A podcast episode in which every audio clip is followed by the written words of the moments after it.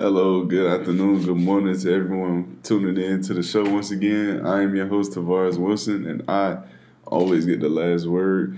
And today, we're going to jump right into the NFL and NBA news, as you all know. And we're going to start off with how the Carolina Panthers has fired their general manager. And it just shows, to me, it shows that a lot of teams are done and tired of being mediocre. You've seen it with the Falcons, you've seen it with Houston, and you've seen it with two other teams I can't recall right now. But now it is 5 total teams who have now fired or let go or parted ways or whatever way you want to describe it with their general managers. And to me, it just shows that teams are ready to start that new era. Like the new age for their team. Like they don't want to be mediocre anymore. They don't want to be the guys who are the laughing stock of their divisions or whatever the case may be. They want to be one of the teams that finishes out of the best of 7 in that conference. They want to be in that conversation. Now, will it pan out? I'm not sure. Only time can tell. I think the Panthers have a lot of talent, though. I like Teddy Bridgewater. I like Robbie Anderson. I was surprised how small his interests from other teams were. I mean, he didn't get signed until late in free agency, to be honest. DJ Moore is a very good young receiver. I thought he was coming out of college already. He's just now starting to really find that niche and find his groove with Teddy. You know, no offseason, no preseason. It's hard, man. I mean, everything you were doing the virtual, you're learning the new offense virtually. So it was just another challenge for those guys. But it's just like it was everyone else in the league there. But they're starting to slowly find their footing with one another. And I honestly just thought that this was perfect timing for the Panthers to move on, to start anew. I mean, you got your new young receivers, your young new quarterback. You already had the running back. Your defense is young. I mean, you drafted nothing but defensive players this draft. Secondary, we're talking about Jeremy Chinn. Then you got up front, their first pick. I mean, it's just with Brown, it's just a lot of things that they have, man. I mean, I like Brown coming out of Auburn. I thought he was by far the best interior lineman, by far. It wasn't close. So they have a lot of talent, man. Brian Burns. Shaq Thompson, who I still think is very underrated at his position, at the linebacker position. But they have a lot of talent, and they could grow from it. Now, in other news, as you all probably have seen, Clyde Edwards-Helaire is out for the remainder of the regular season with a hip and ankle injury. Terrible news for him. I hope wish him a speedy recovery. I hope the best for him. But to be honest with you, I don't think the Chiefs are going to lose a step because they have Le'Veon Bell, who was starting to increase snaps week by week, and he was starting to take over that starting position, it seemed like, just a little bit. But now this just amplifies his carries and touches now. It just means that he's going to be more of a vocal point in the offense. They don't want to be one-dimensional. The Chiefs don't want to be one-dimensional, even though they can be because they have that type of talent when it comes to playmakers and receiving threats. I mean, they have a guy, Travis Kelce, who has a legitimate chance to be the first tight end ever to lead the league in NFL receiving yards. And not only do that, but he can make history in two different ways. He can be the first tight end to do what I just said, and he can also be the tight end who leads the league in NFL history for most receiving yards from a tight end, which is absolutely crazy to me, man. I mean, he's a guy who is honestly just a difference maker. It's like what a lot of people say. He's the meaty potatoes, and he is. Like, he's the nitty-gritty. He's the one that's the chain mover. He's the one that's going to get yards at the contact. He's that. You know, Tyreek Hill is the explosive, over-the-top guy. He's going to make sure you play at least one deep. He's going to take someone else out of position to help set up other guys. He just demands that kind of respect. He's that type of player. And In all honesty, man, I just don't see them taking a step back because Clyde Edwards-Helaire is out. I do believe he's the best running back in his draft class. I said that when he was drafted.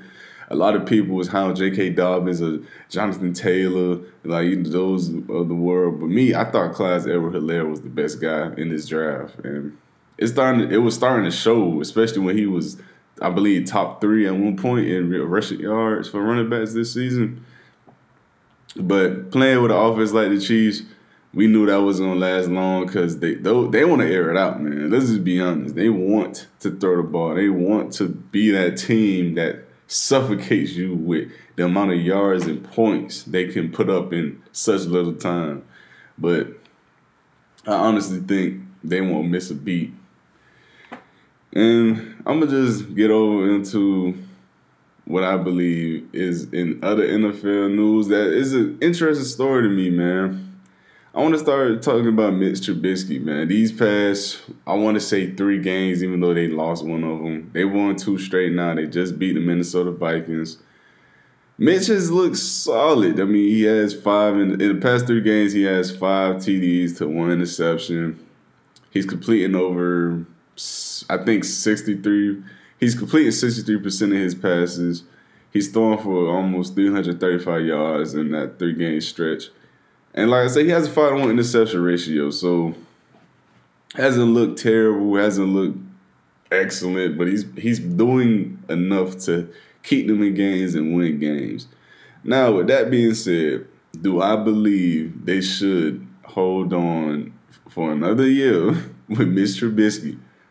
No. Simply put, any Bears fan, any football fan, any Mitch fan, whoever wants to believe that 3 games just automatically resurrects his career or, you know, make him out to be something that he's obviously not, which is a consistent quarterback. No, it does not fix anything. He's looked okay. He looks like he's a rookie quarterback in his what? This is his 4th year? Third year, it's one of them. He looks like a rookie. I don't want a guy who's been in the league long enough to understand certain coverages now to look like a rookie. I mean, you got Justin Herbert and Tua Tagovailoa and Joe Burrow out here putting up his numbers and better some weeks. I don't want you to look like those guys. These guys are playing for the first time. You have been playing for almost 4 years now.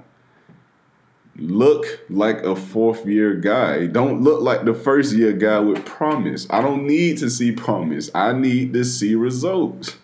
They traded up for you to get you specifically. They could have got Deshaun Watson. Could have got Patrick Mahomes. I mean, they had their choices, man. But they took Mitch Trubisky, so they have to live with Mitch Trubisky. Now, do I think they continue to live with him? No. After this season, I think his time in Chicago is done. I think they go out and get a guy. I think they draft one. They move up in the draft. They might use Mitch as a trading piece. Who knows? I don't know. But after this season, I definitely don't see Mitch in the Chicago's uniform. I don't even see him as a starter in the league anymore, if I'm being honest. I thought he never should have been taken that high.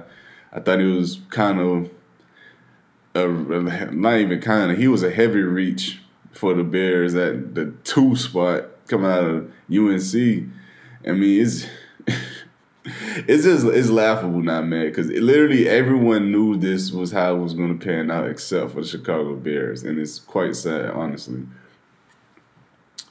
But I think Mitch's time in Chicago is over, man. I think it's time for those guys to realize what they have and just cut your losses while you can. And to me, it just says a lot about this team, and they just need to learn more about themselves, and they need to just find their identity. I think right now, Matt Nagy, their HC, I don't know if he truly knows what this team is on the offensive side. I don't think he knows that. And I know it's frustrating as a Chicago Bears fan, and it has to be frustrating as a player as well. Because, I mean, Think about it. They have all-pro after all-pro on the defensive side talent. Khalil Mack, Eddie Jackson, Danny Trevathan, Raquan Smith. They had not Alvin Kamara, Bruce Amakamaru. They had him at one point. They got Kyle Fuller. You have guys on the defensive side that can help you win a championship. And you have not even won a playoff game yet. At some point, man, you have to realize you need to fix the other side of the ball. And it's not like they don't have the talent. I think Allen Robinson is a really legit number one in this league. I like Taylor Gabriel. I don't think they had Taylor Gabriel anymore, but I like Anthony Miller. I thought Cordell Patterson was a good little Swiss Army type of gadget player that they use at receiver and running back. I think you need all of that in a successful offense to me. They have all of that, and they just have not panned it out. And it makes no sense to me that they have not, because they have all the talent. You can blame quarterback play. Like I already said, I don't think Mitch was good. I don't think he is good. I don't think he will be consistently good. He may have stretches, but he's not going to be a guy that I'm going to write home to saying that, this is our guy. No, that's not him. But the OC, the offensive play calling and the scheme that you run is problematic as well, man. Because Nick Foles, his games that he played, he looked absolutely horrible. I mean, outside of the Atlanta game, he came in and helped them win. Yeah, what other game can you point to say, man, Nick Foles actually played good? I can't think of one. I can't. Even despite the fact that they beat Tampa Bay, I can't think of another game that Nick Foles legitimately looked like, you know what? That's our guy. This the guy we could build around. This the guy that could help us win a playoff game or two within the next 2-3 years. I haven't seen it out of no quarterback in Chicago right now. And another thing that I wanted to just elaborate on, in the NBA news, I'm going to move over there, transition over, is this James Harden debacle, this whole situation, man. I seen reports saying that the Denver Nuggets and the Houston Rockets are in serious deep talks about moving James Harden for Jamal Murray and Michael Porter Jr. and a plethora of first-round draft picks. Listen, I'm going to say this. And hopefully someone in Denver hears this, because listen, man, as big as a star James Harden is, he's easily a top 10 player in the NBA. He's easily, arguably, a top 5 player. He's an MVP, so on and so forth. He's all that, an assist leader, a scoring leader. He's a better defender than people give him credit for. He's all that. I give him that. But if you trade two young, very promising pieces who just helped you get to the Western Conference Finals, when many thought you weren't even supposed to be there, if you trade those two young pieces for James Harden, who play style completely does not dwell at all with your system, then to me, you're just taking 50 steps back. It's not that he can't play well with Jokic, because James Harden is a playmaker. He's a playmaker. He can make plays. He's a shooter. Jokic can dish him the ball. It could work, but the amount of demand he has for the ball will only take the ball out of Jokic's hands, who is their best playmaker. And if James Harden's coming up, maybe he becomes their best playmaker. I don't know. I don't know if they want they may want a system where they actually want their guard running the offense. But to me, that hasn't worked for you. So why switch it? You were one series away from becoming not only representing the Western Conference Finals, but you probably would have been a series away from winning the NBA championship. I would have picked the Nuggets to win the finals if they would have went against the Heat. I just would have. I think Bam Adebayo is a very good defender, but he's not a 7-footer. I don't see him holding Jokic.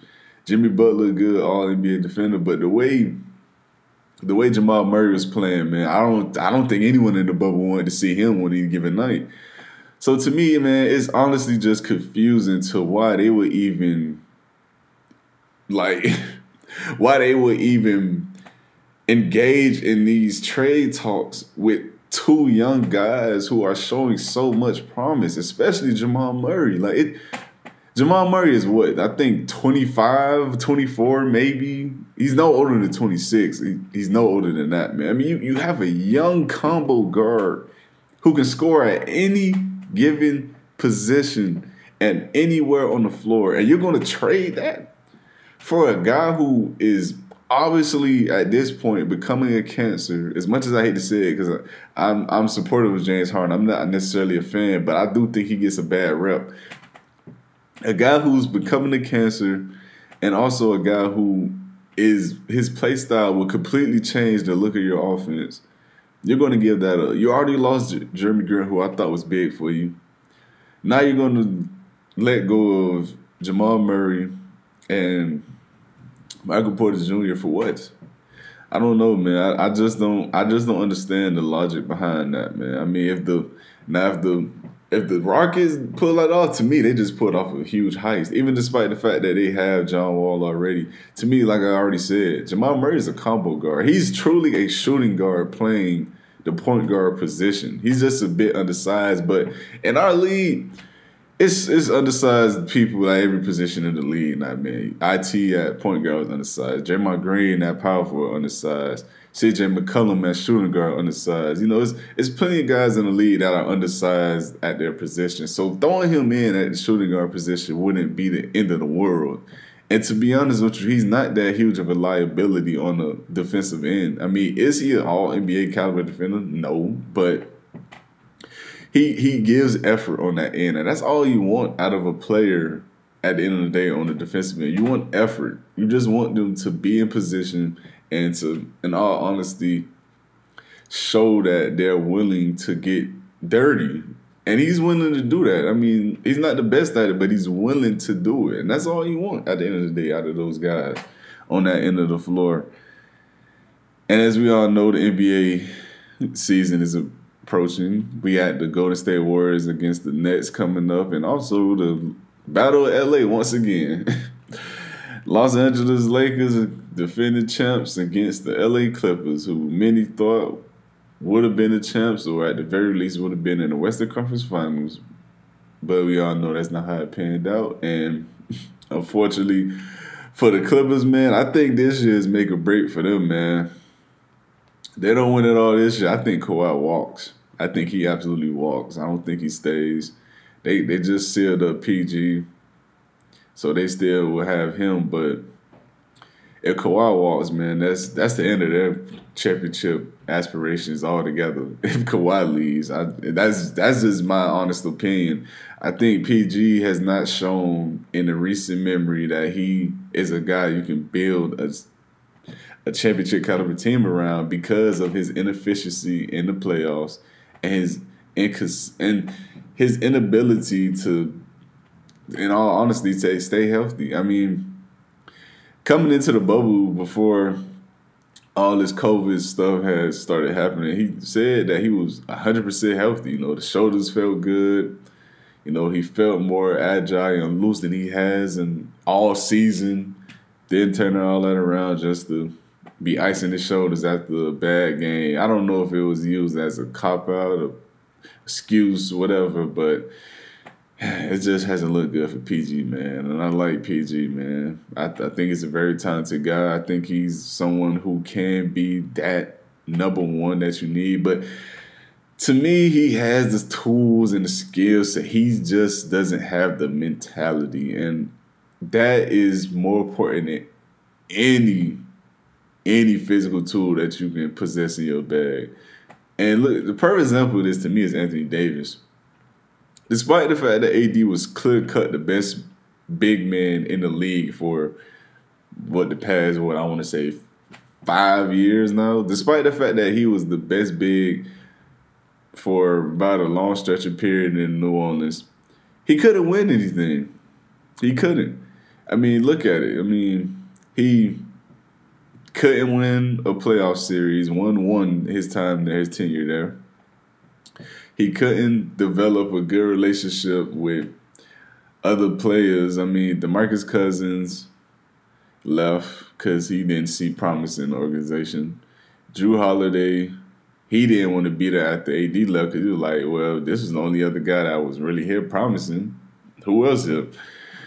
So a lot of guys just ain't want to play for New Orleans. When you talk about the AD or the organization, I think it goes hand in hand because I think playing with alongside LeBron James helped him. You know what? I could finally take this step back. You deal with the media criticism and all that jazz. Me, I'm just go out and play. You know, despite the fact if I play a bad game, yeah, they're going to question me. Yeah, they're going to be like, so what it was tonight? Because at the end of the day, I'm a top 10 player. But it's not going to be nearly as hectic for me as it is for you. So I take that responsibility. You go on and, you know, you finish off that. And I'll be perfectly fine with that. All right, so now we're going to get into the fans Q&A, guys. This part I'm not going to do a video because I have the questions on my phone. So I'm going to just do this for audio. So we're going to take a brief little break, and I'm going to come right back. Hey, what's up, guys? I'm back. Thank you all for being patient with me. And now we're going to get into the fans Q&A. So this first question comes from Daniel Hawkinson. I'm sorry, man, if I butcher your name, but can Tennessee win the AFC? And my Super Bowl predictions. Well, for starters, can the Tennessee Titans win the AFC? I think I don't know, man, because if they still had the same caliber defense that they had last year, I would have gave them a legit shot. Because I think as long as you can control possession, time of possession, which they can because of Derrick Henry, of course, and they have two really, really good receivers to me and Corey Davis and A.J. Brown. I think Jonnu Smith is very underrated tight end in this league. Extremely athletic dude, very good, reliable hands, and he's versatile. He can do the George Kittle and Travis Kelce type of things. So they have the playmakers on the offensive side. To me, it's the defensive side that concerns me the most, man. I just don't know if I can truly believe in that defensive side of the ball anymore. They can't. First of all, they can't generate no pass rush whatsoever, even despite the fact they signed Jadeveon Clowney, who has been nothing but a disappointment for them. I mean, he's been hurt. He has no sacks on the season. Let me repeat that for those who did miss that part and miss how crucial that is for a guy who wants to make pretty much quarterback money, has 0 sacks on the season. Now we have that out of the way. It's hard for me to say that these guys are legitimate contenders in the AFC. I think they can honestly be upset in the first round because of their defense. Like, if they would have had the defense that they had last year, I would write them to be a dark horse to win it all, but they just don't. And I don't understand what has happened because the talent is still there. I know they've been having some injuries. I know Adoree' Jackson has missed time. I know Jadeveon Clowney, despite the fact that I just grilled him, has missed time. I mean, he's still a presence. And it's just hard, man. I mean, they went out and traded for Desmond King, and it still doesn't look good. So, to me, it just has to be more consistent on that side of the ball. It just has to be. This next question comes from Sway Lewis. Why can't the Seahawks never cover against sorry teams? Well, this is more like a betting question, but to me, the Seahawks problem, I'm looking at it from this perspective. The Seahawks' problem is they play down to their opponents. I mean, people accuse the Steelers of this for years, which they still do, in my opinion. But the Seahawks play down to their opponents. They don't play to their talent level some games. And I think they come in with a mentality that, oh, this is this team, man. He chalked this up as an easy dub. Not to say that that's how they prepare or how they are coached. But their mentalities, I believe, that's where it be. And also, to be honest with you, the defense is just horrible, man. The defense is historically bad. Despite the fact that they went out and got Jamal Adams, they had Bobby Wagner, Shaquille Griffin, Quentin Dunbar came back out of his legal allegations. Despite all these guys being there, they can't generate a pass rush. I mean, it's gotten a little better since they went out and got Carlos Dunlap. But to be honest with you, how much better has it gotten? Not that much. I mean, Alex Smith plays this game. Who knows? To be honest with you, who knows? To be completely honest. And even despite all that, I think the Seahawks' biggest problem why they can't cover or why they don't live up to the expectations against better or lesser teams is because their defense isn't as good as we thought it would be, and they play down to their opponents. And in all honesty, I'm starting to think the league has their offense figured out because Russell Wilson isn't exactly lighting the league on fire anymore, and all that came with tape and time. So we'll see. Next question comes from Larry Green Jr. Who is your dark horse for both the AFC and the NFC? Okay. So my dark horse for the AFC, I know this is going to sound crazy to a lot of people, but I'm going to go with the Miami Dolphins, man. Listen to me, I'm a Dolphins fan, but I am one of the most unbiased and I am one of the most hardest critics on this team. But with that being said, if they can find a consistent run game like they just found against the Patriots, they don't even need to rush for 250. I think it was 253 yards that they ran for. They don't need to do that. They don't. If they can just get a consistent threat, like say you get a guy to run for, 20 carries for 90 yards, something around there. If you can get that consistently, at least around those type of numbers, this offense, once Gesicki, Parker, all these guys come back, would open up so much, man. Like, people don't understand how much a good running game can open up an offense, man. Even because look at the game against the Patriots. Despite the fact that their best receiving option was maybe Lynn Bowden and Mac Hollins, despite all that, Tua had very good accessible, easy reads and throws because the running game worked so well. Now imagine that with his actual playmakers, where he could take the shots downfield or throw these deeper routes. Man, listen, they could develop that, and this line could continue to develop like I said it would because it's young. Sky's the limit, man. So I picked the Dolphins for a dark horse. It's a long shot, a real long shot, but I picked them for a dark horse. And my dark horse in the NFC, this is kind of tough because I feel as if the NFC, I think we know what we have. But I'm gonna go out and I'm gonna say the Arizona Cardinals, and I say that because I think their defense is starting to get a little better. I don't think it's not as nearly as good as I thought it would be. Not nearly as good because they have talent on that side of the ball. And in all honesty, man, Patrick Peterson has just looked like a shell of himself this year. Like, it's honestly embarrassing how much film I have watched on him, and he's just getting toasted. And to me, it's hurtful to watch, man, because Pat P was, for a long time, a guy who I considered extremely talented, and arguably the best corner in the league. Is he still talented? Yeah, of course. I mean, you can't lose what you have and what you are. But what you can lose is that knack for knowing something or when to react and instinctiveness. Like, that stuff can go away. And he just doesn't seem to have it right now. And even despite all that, I still believe that offense is heavy powered enough to take them to that land.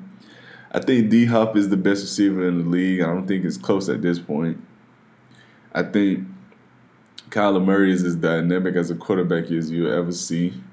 Strong arm, athletic, can create plays with his legs. Not the biggest, not the strongest, but he gets it done, man. He gets it done. And they have other playmakers like Christian Kirk. Fitzgerald is still doing it. You know, even despite that he's 100 years old, it seems like out there. Chase Edmonds, Kenyon Drake, the offensive line is better than what they're giving credit for. I think these guys are legit on that side of the ball. If the defense can just continue to grow and start to mold, I think they'll be very good, man. I think they'll be a dark horse for real. My next question comes from Raquan. Who do you think is going to get a loss out of the Colts, Dolphins, or Browns out of the next few games? Well, I think the Browns and the Colts and the Dolphins could all potentially lose, to be honest with you. But the guys who I think has the greatest chance of losing, I want to say the Browns, because they have Pittsburgh left on their schedule. And they just have not looked good against the Steelers, man, in recent memory. They just haven't. I mean, if the Browns can mess around and beat the Steelers, then they'll make me a believer in them for real. I think they're good now. I just got to see them beat caliber playoff teams. Only caliber playoff team I really seen them beat this year and convincingly to me was the Titans. And I've already said their defense is horrific. But other than the Browns, I think the Colts will be next up because they also have the Steelers on their remaining schedule. And they've been struggling with some inferior teams, man. I mean, it took 2 goal line fumbles for them to sneak past the Texans without one of the games without Will Fuller. So it's kind of not good. But they won nonetheless. What offseason moves do the Falcons need to take, and are the Falcons cursed? Well, for one, I don't think the Falcons are cursed. I just think they were bad coached. It was bad coaching. They have talent. They truly miss Kyle Shanahan, man. Ever since he's left, that team just took a huge left. It just hasn't looked the same. And what do they need to do? Listen, I'm going to say this one time and one time only again. I'm just kidding. I say it as much as you all ask me to. But for real, the Falcons will not win until they realize they have what they have in Matt Ryan. Even in Julio Jones now. In Matt Ryan, you have a good enough guy to win you some games, but he's not good enough to get you over that. He's a lot like Matthew Stafford. And people have written off Matthew Stafford now, man. Despite the fact that Detroit is one of the most discombobulated and poorly ran organizations in the league, people have written off Matthew Stafford. They think he's, you know, a guy who never lived up to that potential, his talent. You know, he's ultimately a bust. He doesn't play well against other good or great QBs. Well, what the hell about Matt Ryan? I mean, what has Matt Ryan exactly done to persuade people to believe is still deserving of a starting job on this team? What, an MVP season and a blown Super Bowl? Okay, Kyle Shanahan is one of the best offensive minds in this league. He put that team in a position to be as successful as it possibly could be. And they still couldn't pull it all out. They couldn't do it. And ever since he's left, Matt Ryan has put up numbers. But if you go back and you watch the tape, a lot of his numbers is because he has to throw the ball 50 times a game. He has to even make it competitive. He's throwing the Falcons out of games some games, and he is one of the biggest reasons why the team takes sacks. He takes too long to get in and out of progressions, even as a seasoned vet. He's never been the most athletic guy. So it's not like he can extend plays. Pocket presence has always been a bit iffy for me. It's better than average with him. But even with Julio Jones, like I said, Julio at this point, you know what you have. Explosive receiver, yes. Dynamic talent, yes. Can you depend on him all 16, though? That's been the story of his career. Can you depend on him all 16? I mean, how many games has Julio played all? How many years, I should say, has Julio played all 16 games? I mean, what, maybe two? I mean, he's a seasoned vet receiver. He's not getting younger. He's not a spring chicken. And even the season games he has played all 16, he's always played through some kind of injury. And to be honest with you, these drops he be having, man, the drops he be having, it's starting to rub me the wrong way as a supposed best receiver in the league. It's starting to, man. It really is. I think at this point, man, they need to cut their losses and just rebuild completely. I think Calvin Ridley and Russell Gage has came in and they have absolutely lit up the Falcons offense without Julio. And it makes them expendable. You know, I think guys will be calling, and if they get the right price, they should absolutely pull the trigger on it. Okay, this next question comes from Benjamin E. Cruz. He has three questions. Actually, I'm going to answer them in order as I read them out. Where do you think Eric Bieniemy coaches next season? Okay, this to me, Eric Bieniemy will either find himself with the Atlanta Falcons, which I've already said, a team that has shown that they are at their best with a HC that is an offensive-minded coach and puts the offense first, you know, because their defense plays – any defense will play better with a lead, but their defense play much better with a lead, as we've seen in recent memory. Or the New York Jets. I think even the Texans will be a consideration to me, but I think he will want to go to one of these more demolished teams because he will have more control of what he can make the team. He can mold it into what he wants it to be. Now, the Jets is a bit of a reach because they don't have much talent there. But I think those three teams, all honesty, are his best bets and most likely landing spots. What team would Stafford play for next season? Whew, man, it's tough. I think it's two teams come to my mind instantly. In the division, the Chicago Bears. Like I said, this team is a quarterback away from being legit. Even though Stafford hasn't lived up to the potential that we all thought he could be, he is still night and day better than Mitch Trubisky. You get Matthew Stafford on the Chicago Bears, they're three times better already. They are. And the second team that comes to mind, to me, is the Denver Broncos. I know they're still growing Drew Lock. I know that, you know, he has a lot of potential upside, this, that, and the third, but listen to me. There are some games and there are some people that you just look at and you say, you know what, this guy just ain't it. Drew Lock is one of those guys, man. He's just like, to me, he's just like how Daniel Jones is to me. I don't need 4 years to tell you if a guy isn't it. I just don't think Drew Lock is it. I think he's a very fun guy to watch when he like you doing his little antics, dancing and rapping on the sideline and stuff. But if the Broncos truly want to take that next step, to me, they evaluate how well Drew Lock plays these remaining three games, despite the fact that with all the injuries, I know Cortland Sutton has been out, but despite all of that, evaluate his play and see where he is with his progressions and reads. And then you go from there.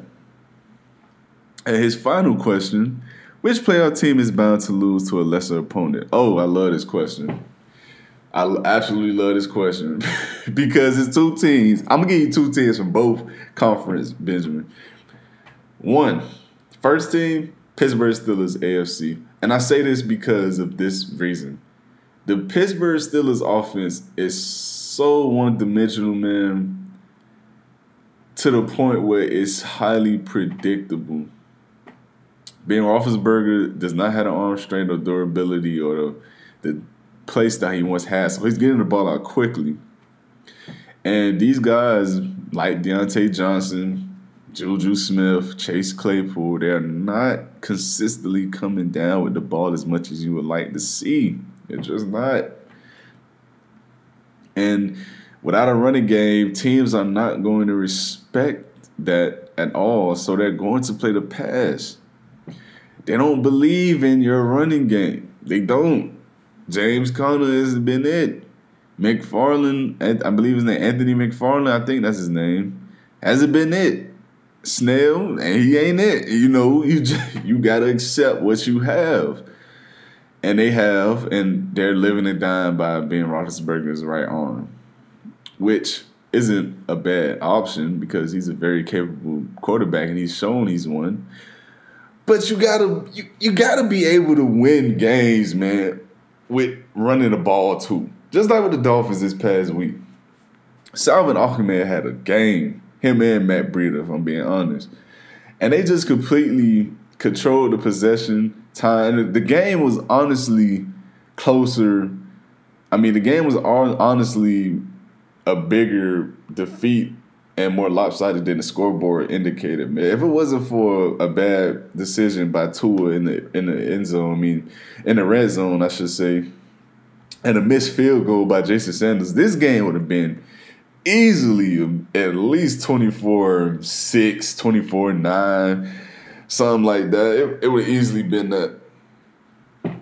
But it just shows, man, that the running game is essential in any offense you want to run. It is.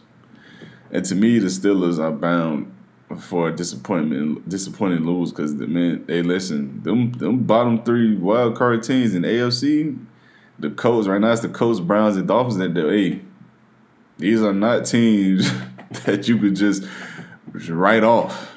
These are good defensive teams. Two of them really good defensive team, and two of them run the ball extremely well.